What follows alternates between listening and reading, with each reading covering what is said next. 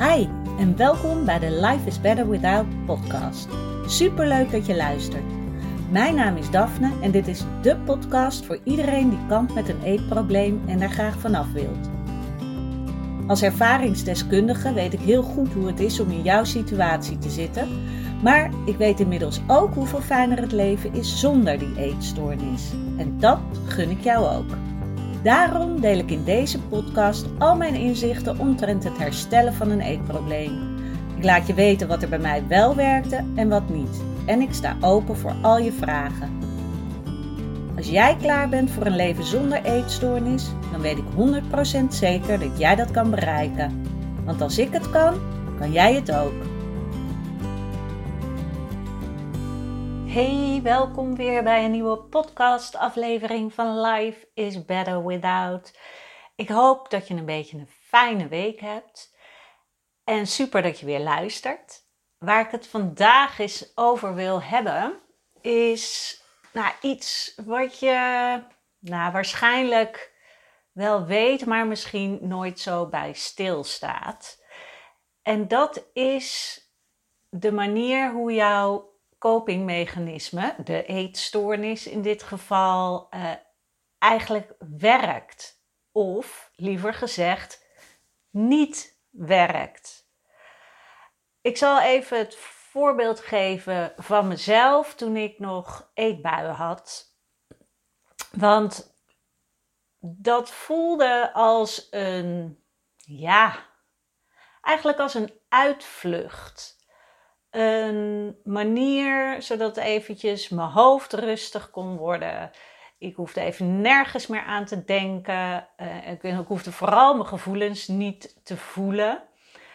Alleen het ding was dat ook al voelde het iedere keer aan de voorkant als een opluchting, dat ik een eetbui mocht gaan hebben, was het geen daadwerkelijke opluchting.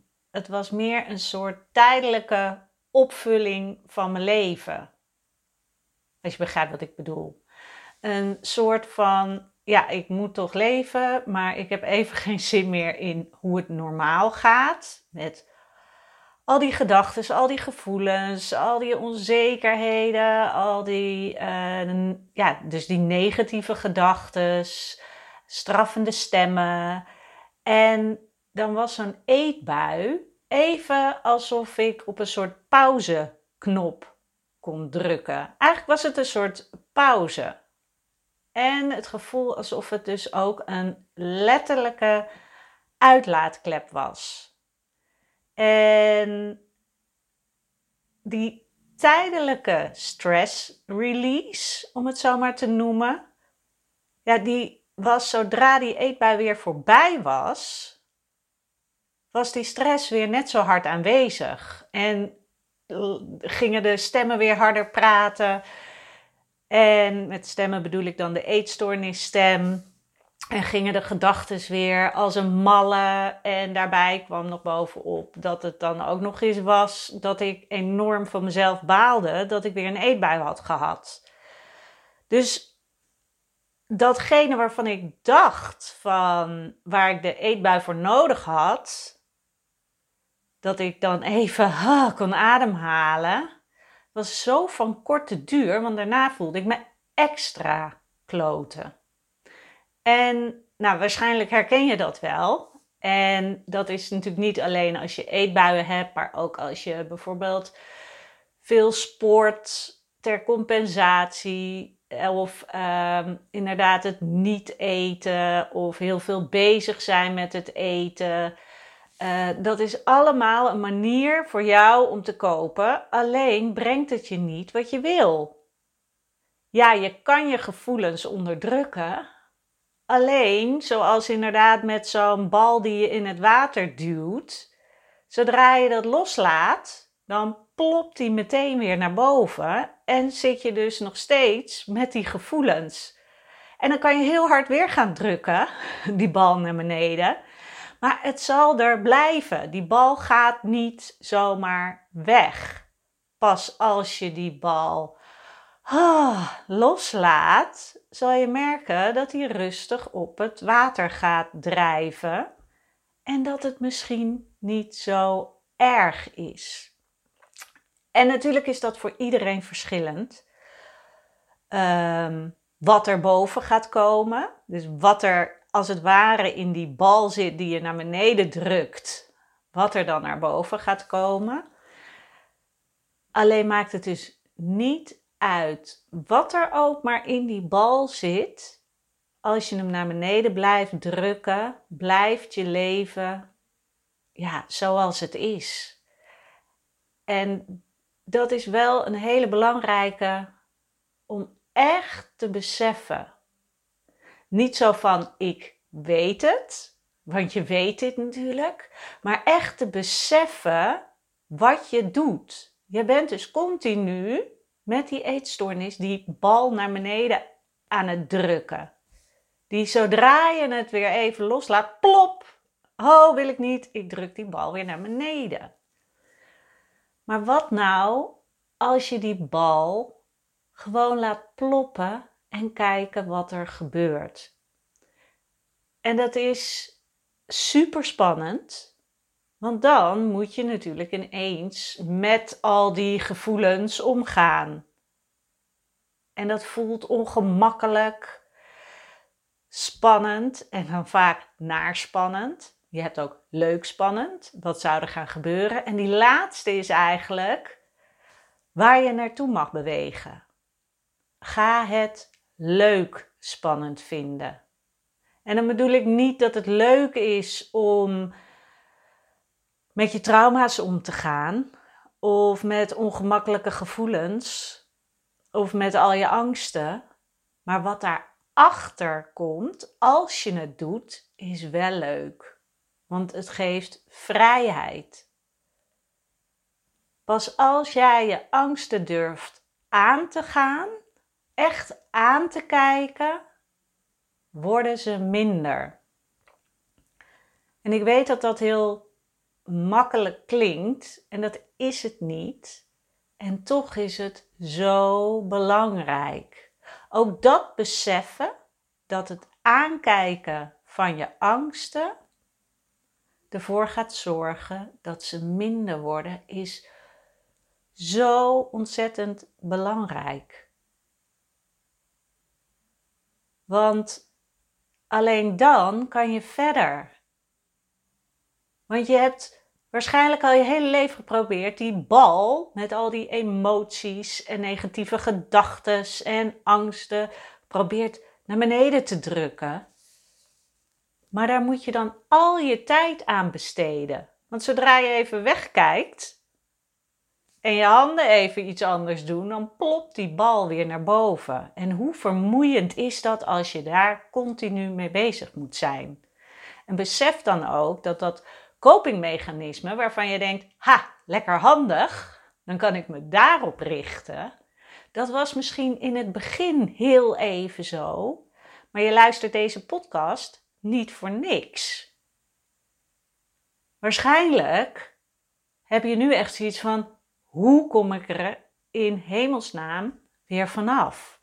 En dat is het. Het werkt nu niet meer. De rust die het je gaf, de opluchting, is niet meer voldoende. En tuurlijk is het, ik hoor natuurlijk continu, ja, maar dan oh, kan ik weer heel even, oh, even rust hebben in mijn hoofd. Maar dan kan je de nadruk dus leggen op even. En dat is niet wat je wil in je leven. Telkens even uitrusten. Even rust in je hoofd. Want je mag ernaar gaan streven dat je zelf die rust kan vinden in je hoofd. Zelf de leiding daarover hebt zonder dat je die eetstoornis daarvoor nodig heeft, hebt die jou de vernietiging in helpt. En dat kan dus ook in kleine stapjes. Net als wat ik in de vorige podcast zei, ga vooral focussen fantaseren, visualiseren, hoe jij het ook maar wilt noemen. Hoe jouw leven zou zijn als die eetstoornis weg is. Wat zou jij allemaal wel kunnen doen? Hoe zou je je voelen? Wat voor opluchting zou het geven?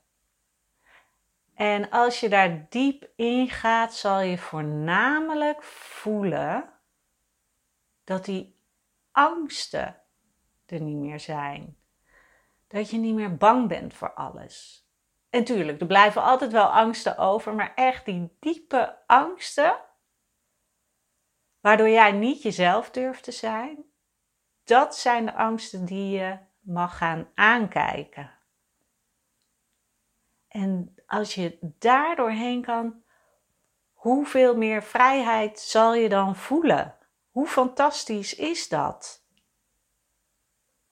Als je niet meer continu in de band bent van wel eten, niet eten, compenseren, uh, bang voor wat anderen zeggen, uh, de hele tijd in je isolement zitten, eenzaamheid voelen, verdriet voelen. Hoe heerlijk is dat als dat langzaam afbrokkelt en je voelt dat jij hier mag zijn. Met welke gevoelens je dan ook al wel niet allemaal hebt hè? en welke emoties. Maar dat jij het jezelf toestaat die emoties te voelen. Dat, dat is echt het allerbelangrijkste.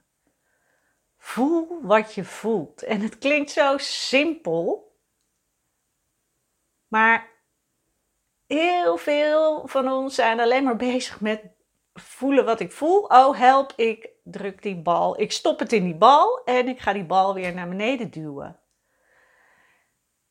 En dat wil je niet. En dit mag je in kleine beetjes gaan oefenen. Dat je telkens even bij jezelf incheckt. hey, wat voel ik? En dat je vervolgens accepteert dat je voelt wat je voelt. En dat je het er, ja, het er laat zijn. Klinkt altijd een beetje, je laat het er zijn, maar zo is het. Je laat het er zijn. Je hoeft er niks mee te doen. Je hoeft het niet weg te stoppen. Je hoeft het niet op te lossen. Voel gewoon wat je voelt. En zodra er oordelen komen, zie het maar weer als die gele plakkertjes waar al die oordelen op staan en negatieve gedachten en schaamte die je voelt, al die plakkertjes, zodra je die voelt, haal ze één voor één weer van je hoofd af. En zie het maar voor je als die geeltjes, zeg maar, die je normaal op kantoor en zo of op school gebruikt. Dat je die eraf haalt, als een propje maakt en weggooit. En het liefst dan nog eventjes die prullenbak, even de hens erin, zodat ze echt weg zijn. En dan voelen hoe het is om het gevoel te hebben zonder oordelen en gedachten en schaamte, maar dat het er gewoon mag zijn. Ik ben heel benieuwd of je deze, ja, eigenlijk oefening durft aan te gaan. Dus echt een paar keer per dag bij jezelf inchecken. Hoe voel ik me? En in het begin is waarschijnlijk dat je denkt, eh, weet ik veel hoe ik me voel. Ik weet het niet. Nee, weet het niet. Ga dan ook bijvoorbeeld eens voelen in je lichaam. Heb je ergens spanning zitten? Zit je adem misschien hoog? Is je hoofd vol?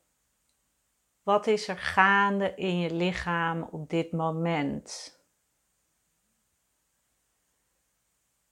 En als je dat voelt, kan je verder gaan naar oké, en nou, zit daar een gevoel achter? Of weet ik het gewoon even niet. En dat is ook oké. Ga dit dus ook niet te perfectionistisch aanpakken. Dat wanneer je denkt, ik weet niet wat ik voel, oh ik doe het fout, ik doe het niet goed. Nee, dat zijn die geeltjes die je ook daar weer van je hoofd mag halen. Want die helpen jou niet om echt tot de kern te komen. Die zijn alleen maar bezig met uh, ja, weghouden van jouw gevoel.